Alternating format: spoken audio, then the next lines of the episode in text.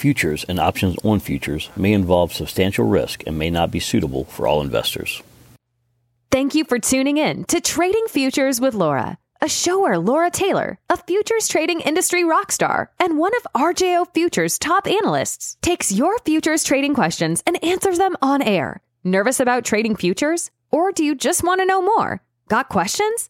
Email her for your chance to have your questions answered on air. Laura will put your mind at ease. So sit back, relax, and learn the ABCs of trading futures with Laura.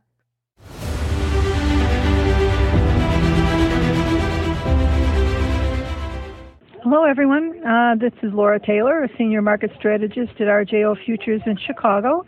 Um, I hope you all had a restful and enjoyable weekend. Uh, let's see. The Fed governors are in the quiet zone now, so we'll not have any uh, commentary buzzing through the markets before the Fed announcement on Wednesday. Uh, there was enough of that last week. I don't recommend taking on the Fed and establishing a new position before such a huge announcement. Uh, but if you do, you should consult the charts. Um, I had a few questions about technicals or charting the markets from a few uh, people who emailed me. Um, there are so many traders who want to pick bottoms and tops, and they like to trade against the trend. Uh, but you have have you ever heard the saying, uh, "The trend is your friend"? So you need to take that into consideration. Even though we can't mentally wrap our heads around the fact that a market can continue going up or down and has to slow down, it's not our, ours to guess um, that's where charting comes in. Uh, you use technical analysis. Uh, understanding technical analysis can help you identify the trend, uh, where it might turn, and how to time your next move in any market. Uh, when you're successful with timing the trade, you'll likely become more psychologically disciplined as a trader. Um, so, how does using technical analysis uh, work, and who uses it? Okay, to trade successfully, you try to make uh, and an educated decision to buy and sell in a timely fashion. Uh, these decisions are based on one of three categories uh, technicals, fundamentals, or a combination of both. Technical traders rely slowly, uh, excuse me, solely on historical chart, chart patterns and data to predict future price movements. Uh, fundamental traders rely on real life events that may drive a market, such as the increasing demand for a product or interest rates going up, like we have this week. Um, many people rely on both uh, because even if the fundamental information is bullish or bearish, how do you know that the timing to make the trade is right to initiate or liquidate a position? Uh, studying and executing good technical analysis practices can help you improve your odds of success, and I believe that. Uh, once you figure out if you want to use technicals, fundamentals, or a combination of the two, you should decide if you're a short term, intermediate term, which is a swing trader, or long long term position trader. Uh, be sure to consider your personal temperament and lifestyle when making that decision. I've said that before in my other podcasts. Find out who you are as a trader and then you can develop a, a, technique and a set of rules that are just for you. Okay, um, the, those uh, the short-term traders typically hold positions for one to three days, while intermediate-term traders typically hold positions for three days to three weeks.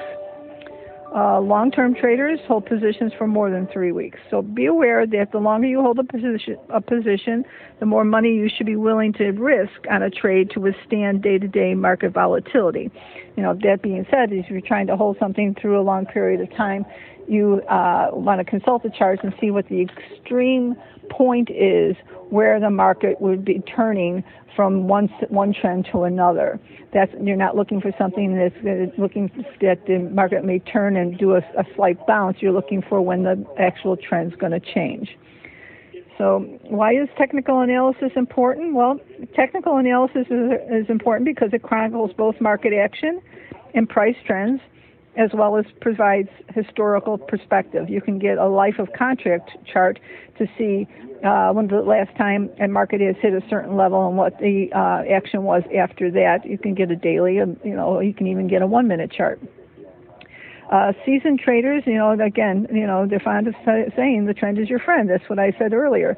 Uh, understanding technical analysis can help you identify the trend as well as uh, time your trade. When you're successful with timing the trade, you will likely become more psychologically disciplined as a trader. I repeated what I said before because I think that's very, very important. Uh, looking for a good source of charts? Okay. Charts are available on our website as well as within our web based and downloadable uh, trading platforms. That's WebOE and that is the RJO Futures Pro platform. Uh, you can get demos of each one of those if you'd like to take a look. Uh, charts can be found on the exchange website, uh, such as cmegroup.com. Uh, that's an excellent source of information as well. And here at RJO, we have uh, a technical analysis guide, which we offer through several different um, uh, websites uh, as one of our educational guides.